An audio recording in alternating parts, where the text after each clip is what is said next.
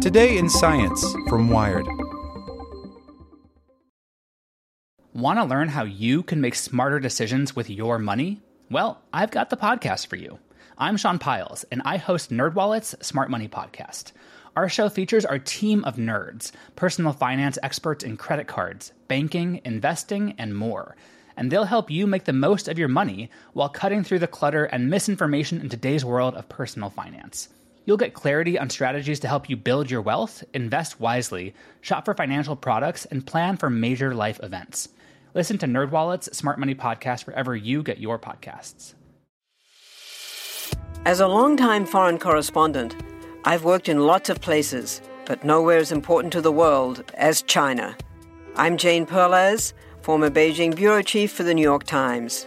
Join me on my new podcast, Face Off US versus China, where I'll take you behind the scenes in the tumultuous US China relationship. Find Face Off wherever you get your podcasts. Hey there, this is the spoken edition of Wired. Presented by the Salvation Army. Join the fight for good and donate by saying, Alexa, make a donation to the Salvation Army if you're listening with Alexa, or go to salvationarmyusa.org to make a gift. Don't want to fall for fake news? Don't be so lazy. By Robbie Gonzalez. On Wednesday night, White House Press Secretary Sarah Huckabee Sanders shared an altered video of a press briefing with Donald Trump in which CNN reporter Jim Acosta's hand makes brief contact with the arm of a White House intern. The clip is of low quality and edited to dramatize the original footage.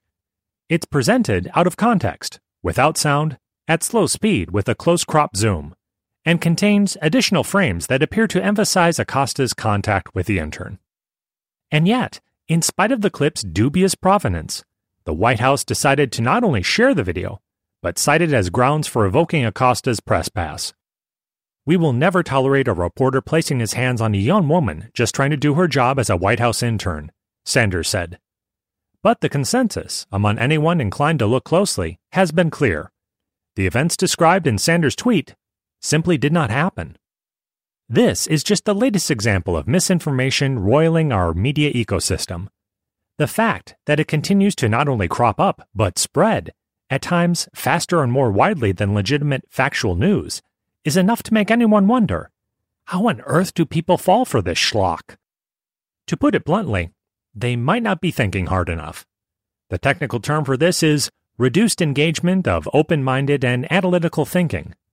David Rand, a behavioral scientist at MIT who studies fake news on social media, who falls for it, and why, has another name for it. It's just mental laziness, he says. Misinformation researchers have proposed two competing hypotheses for why people fall for fake news on social media. The popular assumption, supported by research on apathy over climate change and the denial of its existence, is that people are blinded by partisanship and will leverage their critical thinking skills to ram the square pegs of misinformation into the round holes of their particular ideologies. According to this theory, fake news doesn't so much evade critical thinking as weaponize it preying on partiality to produce a feedback loop in which people become worse and worse at detecting misinformation. The other hypothesis is that reasoning and critical thinking are, in fact, what enable people to distinguish truth from falsehood, no matter where they fall on the political spectrum. If this sounds less like a hypothesis and more like the definitions of reasoning and critical thinking, that's because they are. Several of Rand's recent experiments support theory number two. In a pair of studies published this year in the journal Cognition, he and his research partner, University of Virginia psychologist Gordon Pennycook, tested people on the cognitive reflection test, a measure of analytical reasoning that poses seemingly straightforward questions with non intuitive answers like A bat and a ball cost $1.10 in total. The bat costs $1 more than the ball. How much does the ball cost? They found that high scorers were less likely to perceive blatantly false headlines as accurate, and more likely to distinguish them from truthful ones, than those who perform poorly. Another study, published on the preprint platform SSRN, found that asking people to rank the trustworthiness of news publishers an idea Facebook briefly entertained earlier this year, might actually decrease the level of misinformation circulating on social media. The researchers found that, despite partisan differences in trust, the crowdsourced ratings did an excellent job distinguishing between reputable and non reputable sources. That was surprising, said Rand. Like a lot of people, he originally assumed the idea of crowdsourcing media trustworthiness was a really terrible idea. His results not only indicated otherwise, but they showed, among other things, that more cognitively sophisticated people are better at differentiating low versus high quality news sources. And because you are probably now wondering, when I ask Rand whether most people fancy themselves cognitively sophisticated, he says the answer is yes, and also that they will, in general, not be. The Lake Wobegon effect. It's real. His most recent study, which was just published in the Journal of Applied Research in Memory and Cognition, finds that belief in fake news is associated not only with reduced analytical thinking, but also, go figure, delusionality, dogmatism, and religious fundamentalism. All of which suggests susceptibility to fake news is driven more by lazy thinking than bipartisan bias. Which, on one hand, sounds, let's be honest, pretty bad. But it also implies that getting people to be more discerning isn't a lost cause. Changing people's ideologies, which are closely bound to their sense of identity and self, is notoriously difficult. Getting people to think more critically about what they're reading could be a lot easier by comparison. Then again, maybe not. I think social media makes it particularly hard because a lot of the features of social media are designed to encourage non rational thinking, Rand says. Anyone who has sat and stared vacantly at their phone while thumb thumb thumbing to refresh their Twitter feed, or closed out of Instagram only to reopen it reflexively, has experienced firsthand what it means to browse in such a in such a brain dead Ouroboros state Default settings like push notifications, autoplaying videos, algorithmic news feeds, they all cater to humans' inclination to consume things passively instead of actively, to be swept up by momentum rather than resist it.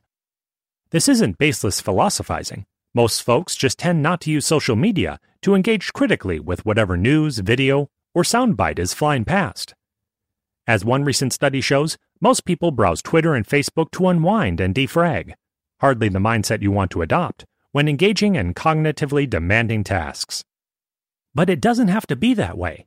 Platforms could use visual cues that call to mind the mere concept of truth in the minds of their users.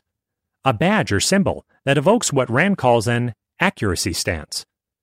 He says he has experiments in the works that investigate whether nudging people to think about the concept of accuracy can make them more discerning about what they believe and share. In the meantime, he suggests confronting fake news espoused by other people not necessarily by lambasting it as fake, but by casually bringing up the notion of truthfulness in a non political context. You know, just planting the seed. It won't be enough to turn the tide of misinformation, but if our susceptibility to fake news really does boil down to intellectual laziness, it could make for a good start. A dearth of critical thought might seem like a dire state of affairs, but Rand sees it as a cause for optimism.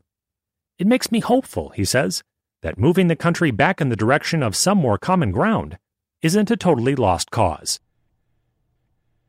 Want to learn how you can make smarter decisions with your money? Well, I've got the podcast for you.